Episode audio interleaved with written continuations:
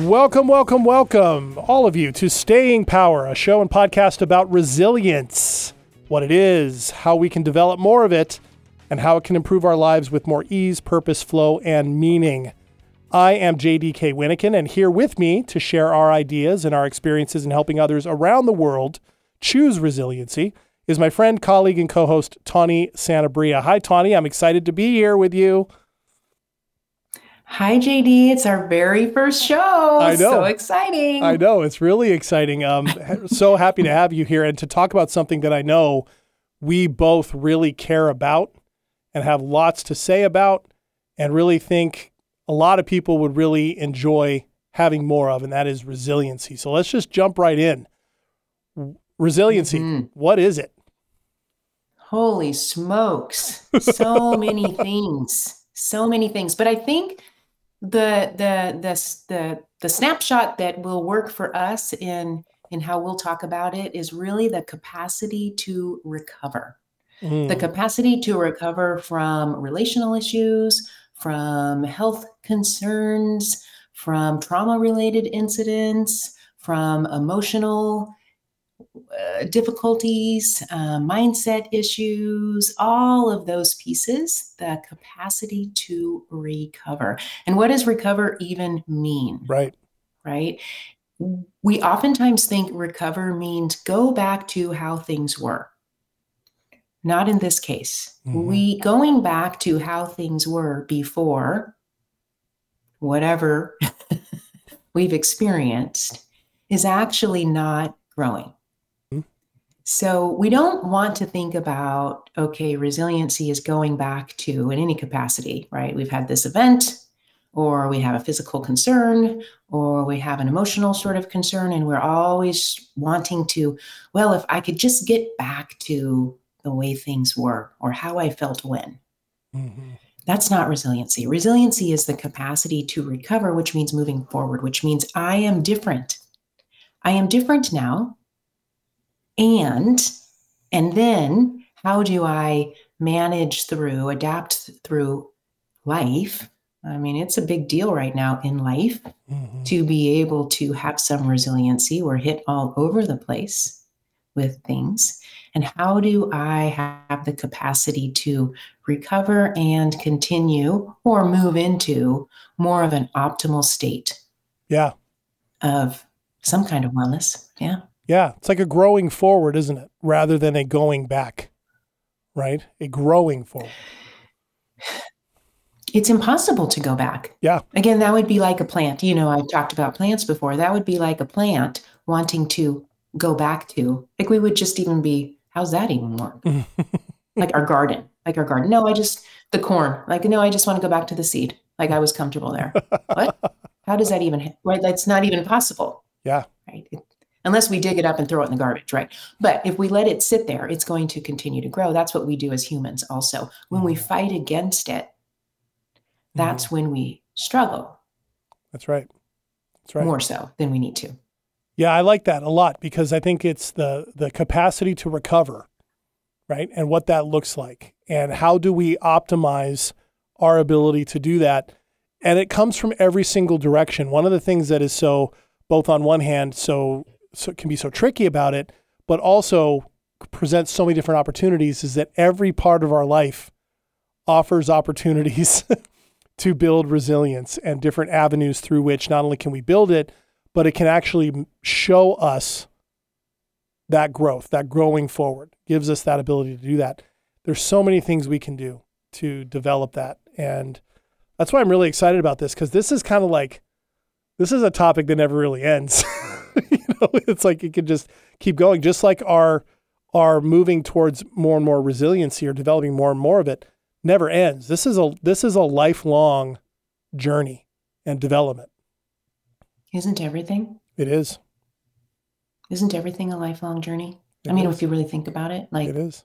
we don't ever stop in any any area Mhm. I, I think in our lives i mean in general unless we just numb out and escape and avoid and not engage at all in our lives which that can happen Mhm. um, and that is what that is that would be the body and the nervous system in a numbed out disengaged or stressed out state chronically that wouldn't allow for res- resiliency to occur yes mm-hmm. yes mm-hmm. but the mm-hmm. good news is is that we all have the capacity to experience resiliency but we've got to understand a little bit about and design our life in ways that are going to allow for experiences to be had um, internally. Yeah. Embodied experiences to be had so that we can um, navigate and manage and get to know our own nervous system and we can work with it. So when I think about the capacity to recover, the nervous system in our body is key to our capacity to mm-hmm. recover. Mm-hmm. So, we're going to talk a lot about the nervous system also in terms of resiliency. Yeah. Because when it's dysregulated, when we're all stressed or escaping life, resiliency is blocked. Oh, yeah. Yeah. Yeah. Blocked, walled off, buried in the ground, sent into orbit. Pick your, mm-hmm. yeah. Yeah. And my own, my own previous life experience shows that. I was once a professional doing that you know and and and with all the with all the devastating and destructive consequences that come with that you know and mm-hmm. um so yeah it's it's it's so important in that regard that the nervous system piece that embodied space right the embodiment of those things is a huge part of what we're talking about and and how we take care of ourselves and that connects then and dovetails into how we view ourselves how we talk about ourselves. What do we surround ourselves with? you know, what are the what are the habits that we develop? What are the practices that we have? Where are things like curiosity in our lives or taking healthy chances or doing things that are fun? To what degree do we do those things? And while there are a lot of common things that we can talk about, we all are different right? And so some of these things are going to look different and are going to be, come out different and are going to be expressed different because we're all different. And yet, the benefit of all that is, and the reason why we get so excited about this, is all the things that we say and truly do want more ease, less stress, more connection, more meaning, you know, and, we choose that. You know, we choose whether to move towards that or we choose to move away from that. We choose to numb, we choose to engage. You know, and sometimes I know it can for people it cannot feel like that. It can like conditioning can feel inevitable, right? Conditioning can feel like I have no other choice, no other option. This is how I'm wired. But as another thing that we're stressing here too, isn't it? That that resiliency is a choice. In fact, I think it's the it's the tagline for this show, isn't it? Resiliency is a choice. Mm-hmm. Mm-hmm. Yes it is a choice even though it doesn't feel like a choice at yeah. times mm-hmm. when when we increase our awareness when we start working with the nervous system when we start understanding sort of those subconscious or taken for granted kind of ideas and beliefs and ways in which we've been conditioned to uh, see be in the world once we start to really kind of look at those then we start to uncover this the reality that that that resiliency is our choice and our nervous system can help get us there. But if we don't know anything about any of this and we just think we're either born with resiliency or not, then we tend to believe that, yeah, um, I, you know, it, it, I, I've tried, I've done all of those things, but we're really looking, we're looking in the wrong areas mm-hmm. for this to, to experience it. Yeah. Um, we hear a lot about post traumatic disorder Mm-hmm. Um, and there's this whole other uh, belief, there's this whole other sort of like idea around post traumatic growth that we don't hear much about. Yeah. But what if we did? Uh huh. But what if we knew more about that? I've, I've talked to different people along the way and I say post traumatic growth, and they say, I've never heard of that. I know. Same but thing. we've all heard post traumatic disorder. Right. Right. Yeah. Same thing. Same right? thing here. Post traumatic stress disorder. Yeah. Right. Mm-hmm. Exactly. And and you know and and to me, I mean, I have my own. I have a lot of questions on those things that that like that, particularly PTSD, because I wonder what is the natural response to something traumatic, right? Um, there's nothing unnatural about those responses that that get labeled this disorder, and so a disorder in, in my mind is something out of the stream of what is natural or expected or quote unquote normal. But what that can end up doing, and again, in my case, that has happened, it can feel like a label or something that's stuck on me or something about me is broken and can't ever be fixed and there can't be any growth. I mean, the, just the very name of post traumatic growth is way more engaging, way more exciting, right? Mhm. In Yeah. that. Yeah. Yeah. Yeah. And if we go back, if we go back to resiliency being about the, the capacity to recover quickly, right? Like so many, once we get labeled with post traumatic stress disorder, like wh- the- wh- where in that is the recover quickly? Yeah. Where is the, is recover? Yeah. In that, right? It just is becomes a weight that it sort of like maybe someday it goes away. Maybe, maybe it doesn't and all i know is that when this thing happens i'm gonna like have difficulty with it hmm from here on out when when i get triggered. Yeah. when to your point like if we've had an, a traumatic experience our whole life has well how we knew it before and how we know it now is has it's completely changed. Yes. it is going to it's going to discombobulate us. It's going to create fear it's going to that create uncertainty all of those things um, and if we don't know that we can grow from that actually then then we do end up feeling stuck and stressed for a long time Yeah. And that happens enough times, you know, and we we remind ourselves with that language from that assumption. Remind ourselves is it any surprise that more and more people begin to spiral? They feel like they can't move forward or they feel they're moving one step forward, one step back in perpetuity. And what gets lost? The resiliency, right? Or even the notion that that can be done. And it's no wonder people then descend into states of real difficult things. Um, you know, whether it's depression, whether it's, you know, leads towards suicidal ideation or moving into groups of people that are focused on division and hatred and, and, you know, those kind of false communities that we can build, particularly on social media and things like that. No wonder that happens. And, and we see it time and time and time again in so many different directions, you know, and, and yet it's this it's this piece for us that if we can explore it and develop it, that growing forward, it's a whole different way than what we are taught and conditioned, than what we see every single day as a possibility for ourselves. And that's that's one of the things I'm so excited about that we're doing here on Staying Power is exploring that very thing. Because it does not have to be all those other things. hmm Yeah, there doesn't need to be. Um, uh, sometimes there may not be a need for medication, for example. Mhm. Sometimes there may not be a need for um, isolation, for example, Mhm. or believing that you know relationships are going to be unsafe, for example. You know, the, all of the kinds of things Yeah. that we end up learning or be- starting to believe because we've experienced a traumatic event. Now, certainly, there's a uh, we're not saying that traumatic events don't occur because they absolutely do Mhm. and we're not making light of any of those either just that there might be an alternative um, or an additional Yeah. kind of way to sort of view this that might uh, give us some of our um, some more e- empowerment or or some more um, just uh, agency Yeah. in our lives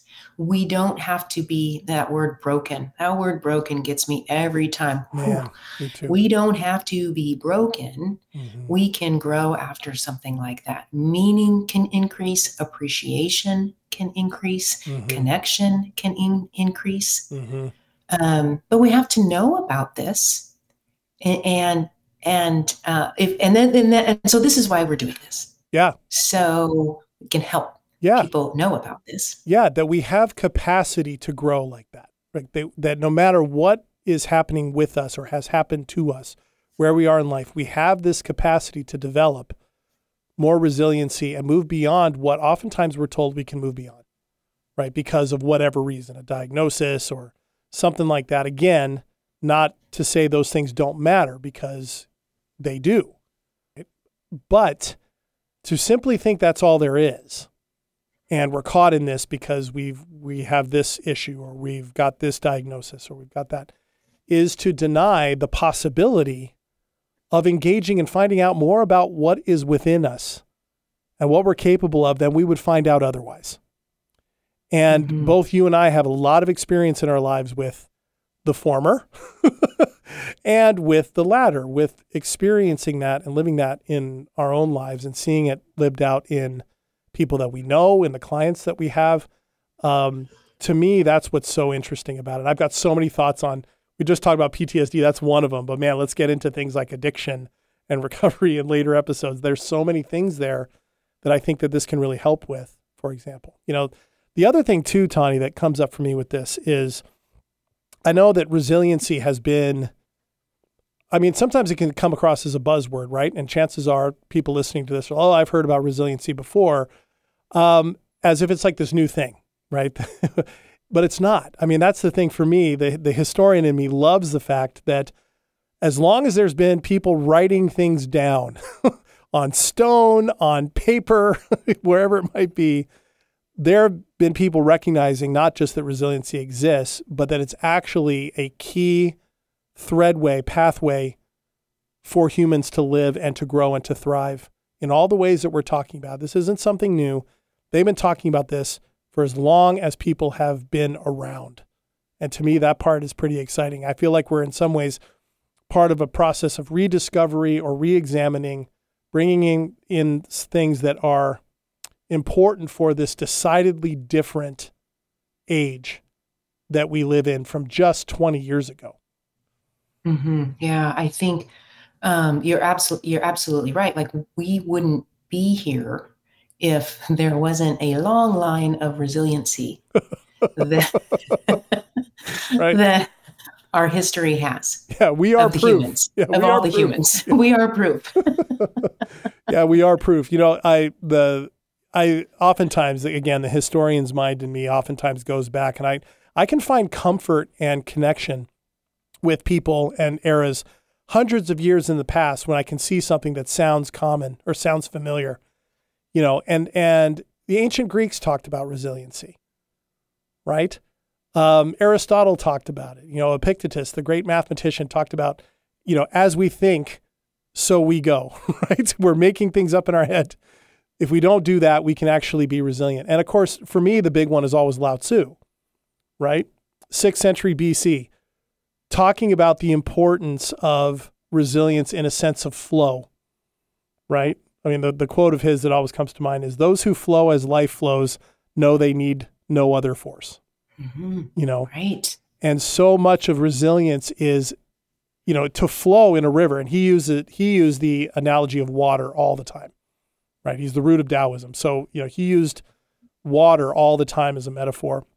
And to flow with water, you must accept that you need to flow, that swimming against mm-hmm. it may not work because it can be easy to think that resiliency is turning around and swimming against that tide necessarily. Right. and what he's suggesting is no, it's not. Mm-mm, not at all. That's a lot of effort. So what we're what, what we're not saying is that resiliency is all about quote unquote effort in that regard, even though effort is involved and intention is involved. That type of thing we're not. He's talking about flowing with something and moving with it and navigating with it, accepting the reality that some of it is going to be smooth, other areas are going to be fast, some areas are going to be full of rapids.